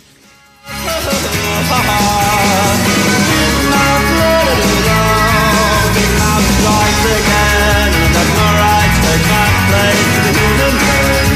Oh, oh, oh, big Πάντως σε μια πληροφορία που έρχεται από Θεσσαλονίκη και έχει να κάνει με τον ε, Άρη ε, και που μπορούμε να τη μεταφέρουμε Ε, μ, είναι για το θέμα του Γάλλου Στόπερ του Ανεμπά, ο οποίος ε, μ, θεωρητικά ήταν στο δρόμο προς την ε, Θεσσαλονίκη και βρισκόταν κοντά σε συμφωνία ή για να το πούμε πιο σωστά σε κάποιες ε, προχωρημένες διαπραγματεύσεις με τον Άρη αλλά από ό,τι φαίνεται ε, μ, οι απαιτήσεις ε, της ε, πλευράς του Γάλλου Στόπερ είναι τέτοιες ε, που δεν προτίθεται να τις ικανοποιήσει η ομάδα της Θεσσαλονίκης ε, η οποία από ό,τι φαίνεται προχωρά σε άλλες περιπτώσεις. Ε, για μια θέση στην οποία φυσικά ο Άρης πονάει πάρα μα πάρα πολύ Ε, δεν έχει καν παίκτη εκεί ε, και επομένως βιάζεται για να κλείσει όσο δυνατόν πιο σύντομα ε, αυτή την τρύπα. Πάντως δεν δεν θα συμβεί αυτό με τον Ανεμπά ε, όπως προκύπτει από το ρεπορτάζ και τις τελευταίες εξελίξεις. When I take a ride. Up Βλέπεις τώρα. Θα μας πεις τώρα αν θα πάει ο Μάικ Τζέιμς στον Ολυμπιακό. Γιατί μια χαρά πήγαινε το καλοκαίρι μας μπασκετικά. Λέει ο Γιώργος. Είπα εγώ τέτοια κουβέντα. Δεν είπα τίποτα. Don't get me. Και το φίλο τον Αντώνη ΑΕΚ Πειραιά για τη χθεσινή εκπομπή για On Demand. Θα πάω μέσα αυτή τη στιγμή στην αίθουσα σύνταξης, μάλλον σε 20 λεπτά που θα τελειώσει η εκπομπή. Θα διαταχθεί ΕΔΕ και εφόσον υπάρχουν ευθύνες, θα αποδοθούν εκεί που πρέπει και φυσικά θα έχουμε και τις ανάλογες κυρώσεις στους υπεύθυνους προκειμένου να ανέβει η χθεσινή εκπομπή. Πιθανολογώ ότι είσαι κάποιο από αυτούς που επικοινώνησαν τηλεφωνικά και γουστάζει να ακούσει τη φωνούλα σου. Έτσι. Και το πώς με στρίμωξες στον αέρα.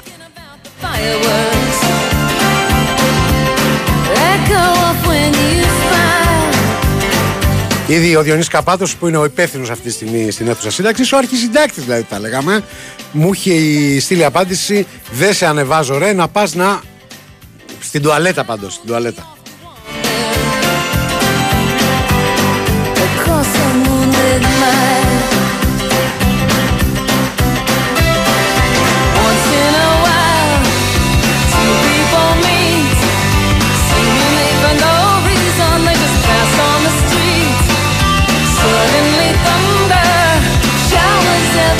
Τώρα για τον φίλο που ρωτάει αν υπάρχει περίπτωση ο Παναγικός να πάρει και Μιχαλιούκ ή όπως προφέρεται τέλος πάντων για να, την, να το θυμάστε όταν θα έρθει θα τον λέμε αλλιώς αυτόν ναι.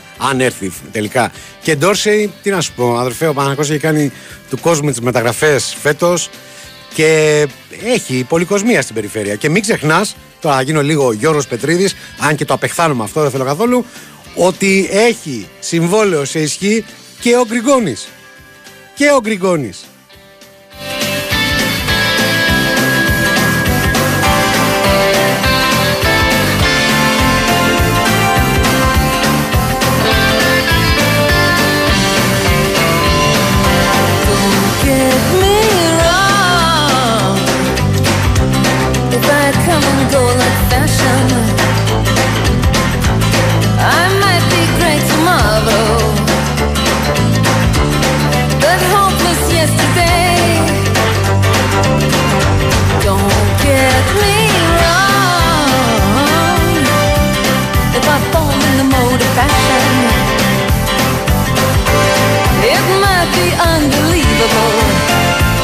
Νωρίτερα είχαμε την πρόκριση του Στέφανου Τσιτσιπά στον τελικό του τουρνουά τους, ε, του Λος Κάμπος, ε, 250 τουρνουά της ATP, νίκησε 2-0 σετ τον Κροάτη Μπορνατσόριτς και πλέον θα βρει μπροστά του στον ε, τελικό τα ξημερώματα στις 6 ε, τον Αυστραλό Άλεξ Δεμινόρ. Ό,τι και αν συμβεί σε αυτό το μάτς από Δευτέρα θα έχει ανέβει, θα έχει άνοδο μια θέση παγκόσμια κατάταξη, θα είναι στο νούμερο 4 πλέον.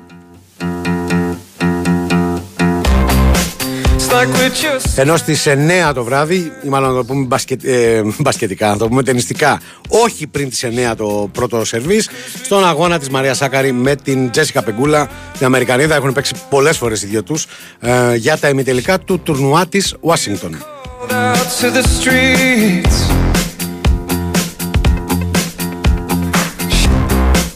We were called out into the towns.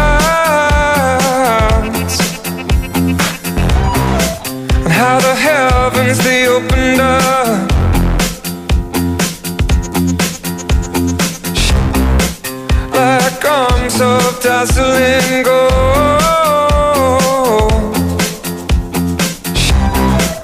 with our rain-washed histories.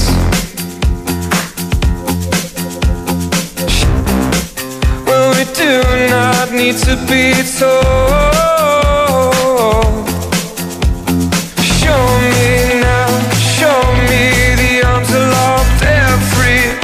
Και ήρθε η ώρα που περίμεναν υπομονετικά οι φίλοι της ΑΕΚ, δηλαδή η ώρα του ρεπορτάζ της Ένωσης, με τον Γιώργο Τσακύρη, δροσερό, δροσερότατο από ό,τι καταλαβαίνω. Γιώργο. Γεια σας, γεια σας. Εκμετρωσιορώ τώρα με τη διαζήσεις τίποτα. Ε, φίλε, επειδή είσαι σε άδεια θεωρητικά ακόμα. Ναι, εντάξει, ναι, ναι, ναι, ναι, ναι. Αυτό ισχύει. Άρα περιμένουμε πώς και πώς να έρθει Δευτέρα και Τρίτη, όπως αντιλαμβάνεσαι. Ε, ναι. Να Ε, ναι. βρεθούμε ξανά λίγο στους φιλαδέλφια στα μέρη και να δούμε τις συνεντεύξεις τύπου λίγο προπός, να πάρουμε λίγο τζούρα από προκατακτικά για να πάμε στο κυρίως πιάτο την Τρίτη. Σου λείψε ήδη, ε. Δεν μου έχει αντέχεις. λείψει. Στερητικό. Από την αρχή μου έχει λείψει η αλήθεια, να σου πω την αλήθεια. Αν μου λείψει το Πασερία αλλά θα παίζει ΑΕΚ, δεν θα είχα πρόβλημα. δεν θα είχα πρόβλημα. Να σου πω. Δεν το με- έχουμε χάρη και ακόμα πολύ Νικόλα μου, έτσι ένα χρόνο είναι, μια σεζόν έχει. Ναι, το καταλαβαίνω, το καταλαβαίνω. Έτσι, έτσι. Με τον Μπόνσε που σου λείψε κι αυτός, τι θα γίνει, πότε θα τον υποδεχτούμε; Έχουμε κανένα νεότερο, λέμε εντός της ημέρας, αλλά έχουμε κάτι πιο συγκεκριμένο. Όχι, δεν είναι και συγκεκριμένο και μπορεί να μην είναι εντός ημέρας, μπορεί να είναι και εντός ε, 48 ώρων ας πούμε. Ναι. Θα πρέπει να περιμένουμε, αυτό έλεγα και χθες με τον Τάσο, ότι αναμένεται να ολοκληρωθεί η διαδικασία να βρεθεί και η στήριξη. Ξέρεις, Είμαστε και μια χώρα η οποία έχει πολύ λαό που έρχεται αυτό το περίοδο. Ε, είναι, ναι, είναι και περίοδος τέτοια. Έτσι ακριβώς και πρέπει να βρεις την κατάλληλη. Γιατί μιλάμε και για έναν άνθρωπο που είναι με τη σύζυγό του και δύο παιδάκια. Ε, περιμένουμε να δούμε αν θα είναι σήμερα ή αύριο η αύξηση του στην ε, Αθήνα. Ε, έχουν ολοκληρωθεί τα θέματα που αφορούν τα προφορικά, να το πω έτσι. Είμαστε στην ολοκλήρωση και των ε, διαδικασιών που είναι πιο ουσιαστικές για την ε, μεταγραφή. Πάντως υπάρχει συμφωνία σε όλα τα επίπεδα μέχρι στιγμής. Και απλά περιμένουμε να δούμε αν θα είναι Σάββατο Κυριακή στην Αθήνα προκειμένου από Δευτέρα και να, και να ανακοινωθεί ας πούμε και να ολοκληρωθεί και τυπικά το κομμάτι της ε, απόκτησης του από την ΑΕΚ. Για κάθε τι που θα προκύψει νεότερο εννοείται ότι θα ενημερώσουμε είτε αφορά την άφηξή του είτε αφορά α, την ολοκλήρωση και επισήμως του deal, έτσι. Εννοείται ότι είμαστε πάντα σε ανοιχτή γραμμή επικοινωνίας με την ΑΕΚ, ενημερώνουν οι άνθρωποι και ο Γιάννης Καραλής και ο Τάσος Τσατάλης α, για οτιδήποτε έχει να κάνει σε εξέλιξη. Να σε ρωτήσω, Ε, έτσι για Γι' να. αυτό και ακόμα δεν μπορούμε να είναι και στη λίστα ο παίχτης, έτσι. Ναι, Τώρα ναι, το ναι, ναι. Σάββατο είχε βγει, ε, την Παρασκευή, συγγνώμη, και προκύψει ότι θα είναι, ήταν λίγο βιαστικό αυτό το συμπέρασμα υπό την έννοια Το ότι θυμάμαι κι εγώ που στην αρχή αυτό είπαμε, ότι ναι, δεν ξέρω πώς βγήκε αυτό το πράγμα. Δεν, δεν, δεν μπορώ να σου πω. Δεν, εγώ δεν είχα τέτοια πληροφόρηση. Αυτό που ήξερα είναι ότι περιμένουμε να έρθει καταρχήν. Θα ήταν και λίγο, ξέρεις, παράδοξο να το πάμε λίγο παράτερο. ναι, Α, ανάποδα δηλαδή, πριν την είναι- επισημοποίηση, την ανακοίνωση κτλ. να έχει δηλωθεί. Ναι, και ποδοσφαιρικά ανώμαλο, θα σου το πω εγώ στο ποδοσφαιρικό τμήμα. Δεν- Δεν θα μπορούσε ο προπονητής να δηλώσει κάποιον παίχτη ο οποίος δεν έχει έρθει καν εδώ και ε, να αφήσει κάποιον άλλον εκτός.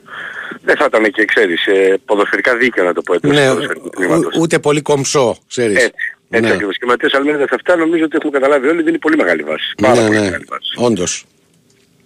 Τώρα δούμε τι θα γίνει με τον Πόνσε, θα τελειώσουμε. Α, από εκεί πέρα έχει αρχίσει ήδη η φημολογία και οι, οι, οι αναφορές για το μέλλον του Φαν Βέερτ. Δεν έχει αυτή τη στιγμή μιλάμε επικοινωνήσει ο προπονητής, το κλαμπ αν θες και οποιοδήποτε ότι δεν υπολογίζει τον Ολλανδό φορ. Λες και, και για αυτά που έχουν ακουστεί και για Άρη στην προκειμένη Επανήλθε περίπτωση. αυτό το σενάριο. Ναι. Είχε αρχίσει, ξέρεις, θυμάσαι ήταν Ιουνίου με αρχές Ιουλίου τότε. Τώρα επανήλθε με αφορμή την, απο, την απόκτηση του, τη διαφαινόμενη, να είμαστε ε, συγκεκριμένοι στα ελληνικά μας, ε, απόκτηση του Πόνσε. Είναι λογικό να πηγαίνει το μυαλό ότι θα έχει το Λιβάι, θα έχει τον Πόνσε, δεν θα υπολογίζει στον ίδιο βαθμό ο Φαν Βέερτ. Καταλαβαίνω την... Επανέρχεται και ο εξήγηση. Αραούχο κάποια στιγμή, ξέρεις. Ναι, ναι, ναι, καταλαβαίνω την εξής. Βέβαια, ο Αραούχο ε, εννοείται ότι υπάρχει και σαν φόρη σκέψη, αλλά θυμίζω ότι ε, με τον Ματίας Μαλ- Αλμέιδα ε, χρησιμοποιείται κυρίως ως ο δεύτερος επιθετικός, πίσω από τον επιθετικό δηλαδή, ε, σε αυτή τη θέση που θα είναι και ο Τζούμπερ και θα μπορεί να υπολογίζεται και ο Πισάρο. Αυτή είναι, έχει καλυφθεί υπερπλήρης αυτή η, η, η θέση Και αλήθεια. αυτό είναι. ήθελα να σου πω και είναι αλήθεια και έχουν έρθει και σχετικά μηνύματα ότι ε, δεν ξέρω αν είναι η καλύτερη έτσι, επιθετική γραμμή που έχουμε δει ποτέ στην Ελλάδα ή ποτέ στην ιστορία της ΑΕΚ. Ε, αυτό θα φανεί στο χορτάρι. Σίγουρα Πάντως είναι η με πιο βάση πλήρης. τα αγωνιστικά χαρακτηριστικά δείχνει να είναι η πιο πλήρης. Δηλαδή Ναι, είναι η πιο πλήρης παίχτες και με γεμάτη. εντελώς διαφορετικό στυλ και τρόπο παιχνιδιού, προσέγγισης κτλ. κτλ. Ναι, μόνο, μόνο αριθμητικά να τα βάλεις ποσοτικά και σε επίπεδο ποιότητας βιογραφικών. Δηλαδή αν ακούσει ότι υπάρχει ο Άμλαμπατ, ο Ελίασον, ο Τζούμπερ, ο Κατσίνοβιτς, ο Πισάρο, ο Αράουχο, ο, ο Πόνσε, ο Λιβάη Γκαρσία. Ε, α- αν μη τι άλλο λες ότι υπάρχει πολύ, πάρα πολύ σημαντικό ε, κομμάτι ε, μεσοεπιθετικά που είναι εκτός από ποσοτικό γιατί δεν έχει σημασία να έχεις πολλούς. Το μένει είναι να είναι όλοι ποιοτικοί Ε, βέβαια. θα πάμε σε πολύ ευχάριστους, παύλα δύσκολους πολλοκεφάλους αγωνιστικούς έτσι ο, για τον ε, Ματίας Αλμέιδα να τους χωρέσει. Γιατί λέμε συνέχεια ότι ξέρεις έχουμε και επιπλέον μάτι στην Ευρώπη. Ε, αυτό δεν πάει να πει τίποτα. Το ίδιο δύσκολο είναι όταν έχεις πολλούς παίκτες να τους χωρέσεις γιατί δεν πάει να πει ότι επειδή θα παίζει όλο στην Ελλάδα δεν θα... Δεν θα γκρινιάξει, δεν θα έχει ένα ναι, παράπονο. Δεν θέλει να παίξει στην Ευρώπη. Τι θα πει, ωραία παίζει στην Ελλάδα, δεν θέλω να παίξω στην άλλη και εφόσον για παράδειγμα η Άκη και την υπέρβαση στην αγωνιστική γιατί το ξαναπεί για μένα θα συνιστά αγωνιστική υπέρβαση ξεπεράσει το πόδι της Δυνάμου Ζάγκρεπ όπως την έχουμε μάθει τα τελευταία χρόνια που έχει φτάσει στο 38 του ranking της UEFA. Μμμ. Ε, αν φτάσει η ΑΕΚ και ξεπεράσει από τη Δυνάμω Ζάγκρεπ και καταφέρει να μπει στο ομίλου του Champions League μετά γιατί θα έχει λίγο πιο βατό, ε, βατή κλήρωση αφού θα πάρει του ισχυρού το ειστήριο, Ακριβώς. θα μιλάμε για μια αξίωση ότι την έχουν όλοι οι παίκτες όλες της ΑΕΚ να παίξουν στον κόσμο των αστέριων. Έτσι, το, το, το, νομίζω ότι το αντιλαμβάνεται κανείς πολύ εύκολα αυτό. Σωστά. Τέλος Για το, Θα πούμε, θα να σου πούμε. πω, για τον άλλο αραούχο τώρα, τον Έστορα, για να το πω και ελληνικά, τι γίνεται, όλο γράφουν στο Μεξικό, επιμένουν, ξαναβγάζουν δημοσιεύματα, σενάρια. Επειδή λίγο στο Μεξικό λίγο πρέπει να ηρεμήσουν. Δηλαδή τον έχουμε πει πέντε φορές εκεί. Στο, Το μαυράκι μας στο δεν έχει. Μεξικό λίγο να ερεμήσουν, ωραίος. Είναι, μα, ε, έχει τη, τρεις φορές τα κυπρέμα. Η τελευταία φορά είναι με την νέα εμφάνιση τουλάχιστον. Οι Α, ναι. προηγούμενες δύο ήταν με την προηγούμενη εμφάνιση, ναι. Οπότε καλό είναι αυτό. Πάμε σε μια εξέλιξη του, ε, του ντυσίματος τουλάχιστον. Όχι, αυτή τη στιγμή μιλάμε δεν έχει ολοκληρωθεί κάτι που να μας δείχνει ότι έχει ε, κλειδώσει η περίπτωση του Αραούχο. Ε, γενικότερα για το θέμα του κεντρικού αμυντικού νομίζω ότι ε, θα δούμε από το τέλος, από τα μέσα με τέλη της επόμενης εβδομάδας πώς θα τρέξει η κατάσταση και η υπόθεση. Αυτή την εβδομάδα θα τρέξει το θέμα του Πόλσε, αυτό το Σαββατοκύριακο δηλαδή και Δευτέρα το θέμα του Πόλσε. Έχουμε τους, αγ- το- τα αγωνιστικά όπως αντιλαμβάνεσαι. Δεν θα μου κάνει εντύπωση να σου πω την αλήθεια να πάει και μετά τις 15 Αυγούστου Α, ναι, ε. το θέμα του αμυντικού. Δεν θα Δηλαδή να τελειώσει πρώτα η ιστορία με, την, ε, με τα ευρωπαϊκά μάτς σε αυτό το Ούτως ή γύρο και άλλως. βλέπουμε; Ούτως ή άλλως όπως ξέρεις, ε, Νικόλα μου ακόμα και αύριο να έρθει φιλολόγος ο κεντρικός αμυντικός και προετοιμασίες να έχει κάνει και σε full ε, αγωνιστική δράση να είναι. Δεν πρόκειται να υπολογίζεται για αυτά τα μάτς. Γιατί όπως αντιλαμβάνεσαι θα θέλει τουλάχιστον 10-15 μέρες προσαρμογής στα νέα δεδομένα της ομάδας. Εγώ δεν σου λέω για ένα μήνα πριν το πιο βασικό. Α, 15 μέρες θα τις χρειαστεί όμως να μάθει τον συμπαίχτη του, τον τρόπο παιχνιδιού του. Ε, τα υπόλοιπα back, τα half πώς έρχονται. Δηλαδή είναι πράγματα τα οποία μπορεί στο μυαλό μας να μην, ε, στο μυαλό του φιλάθλου να μην κάνει ξέρεις διαφορά, αλλά πρέπει να το σκεφτόμαστε πιο, ξέρεις, στην ουσία του πράγματος. Δεν μπορεί να πάρεις ένα παίχτη χθες και να το βάζει από δύο κρίσιμα παιχνίδια. Έτσι Όλα ακριβώς, ξέρεις γιατί είναι και η καλά-καλά. χρησιμότητα των αγώνων όπως λες. Ακριβώς, δεν μπορεί να ξέρεις. Δεν ξέρεις καλά καλά τα ονόματα του συμπαιχτών του. Πώς θα τον βάζεις να παίξει σε αυτά τα παιχνίδια. Ε, Δεν γίνονται αυτά. Μάλιστα. Οπότε δεν θα μου κάνει καθόλου εντύπωση να φτάσει ακόμα και μετά τις 15 Αυγούστου να απασχολήσει το θέμα του κεντρικού αμυντικού. Και αν δεν βρεθεί αυτό που θέλει ο Ματίας Αλμέιδα δεν θα μου κάνει εντύπωση να μην αποκτηθεί. Δηλαδή φαίνεται και διαπιστώνεται ότι η ΑΕΚ δεν έχει θέμα για να αποκτήσει παίχτες. Βλέπεις ε, ο, Αλ, ο Αλμέιδα την έκρινε κατευθείαν την υπόθεση του Πόλης όταν ήταν διαθέσιμη, το είχε κάνει και πέρυσι να την θυμίσω εγώ. Μμμ. Uh, γι' αυτό είχα πει και το τέλη Μαΐου στον πηγούς παρελθόντος με 4,6 ότι ο Πόλης θα απασχολήσει ξανά την ΑΕΚ. Είναι μια περίπτωση που έχει κρίνει ούτως ή άλλως ο Ματίας Αλμέιδα. Ε, και έτσι προχωράει. Αν και εφόσον βρεθεί αντίστοιχη περίπτωση κεντρικού αμυντικού που να τη θέλει και να θεωρεί ο coach αυτό που μας είπε στην Ολλανδία ότι είναι καλύτερος ή εισάξιος με αυτούς που έχει ήδη, τότε θα, θα τον αποκτήσει. Αν δεν, αν κρίνει δηλαδή ότι αυτός δεν έχει αυτός κάτι παραπάνω από αυτούς που έχει ήδη, θα συνεχίσει όπως όσο έχει, γιατί υπολογίζει, πιστεύει και δουλεύει πάρα πολύ και τον Ρόξανα. Δεν το έχει πει τυχαία ο Ματίας Αλμέιδα. Και Μάλιστα. δεν τον έβαλε και τυχαία με τη Σαχτάρ.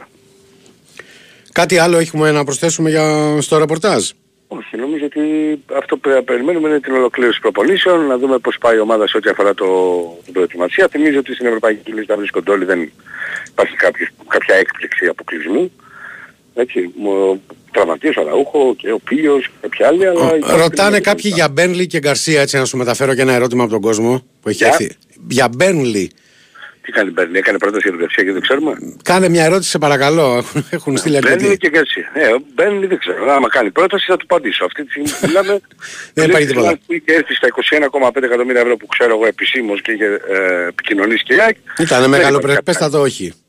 Ναι, δεν, είναι, δεν, ναι, δεν υπάρχει κάποια άλλη πρόταση αυτή τη στιγμή. Τώρα αν ε, μέσα στο Σαββατοκύριακο προκύψει ε, Μπένλε, επειδή δεν ξέρω, προφανώς κάπου θα το είδε ο φίλος ή θα γράφτηκε κάπου, ε, αυτή τη στιγμή που μιλάμε, δύο η ώρα δηλαδή, πρόταση για, την, για τον συγκεκριμένο ποδοσφαιριστή από την ε, Μπένλε δεν.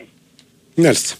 Εντάξει Γιώργο, αυτό κρατάμε. καλά. Να είσαι Καλή καλά, συνέχεια. καλή συνέχεια και καλή επιστροφή ε, στις επάλξεις. Αν και είδατε, ακόμα και σε άδεια ο Γιώργος Σακύρης εδώ και ο άνθρωπος το είπε. Μακάρι να έχει κάθε μέρα ΑΕΚ και να μην παίρνουν άδεια. Πιστός. The sun, you are the only one.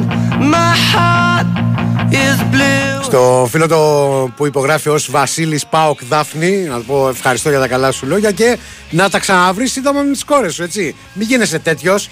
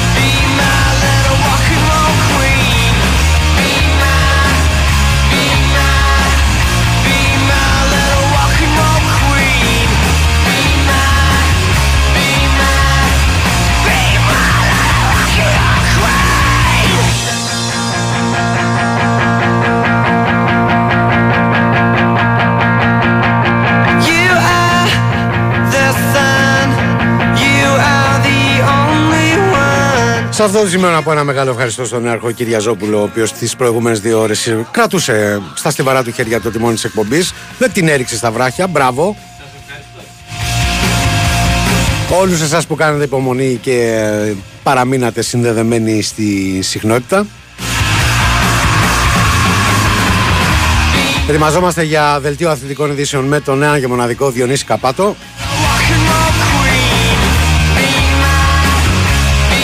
Αν έγιναν κάποια λάθη, ορισμένα σαρδάμ στο προηγούμενο δελτίο, αυτά αποτελούν αποκλειστική ευθύνη του νέαρχου Κυριαζόπουλου. Έβαζε σποτάκια ανάμεσα, τον είχε μπερδέψει τον άνθρωπο.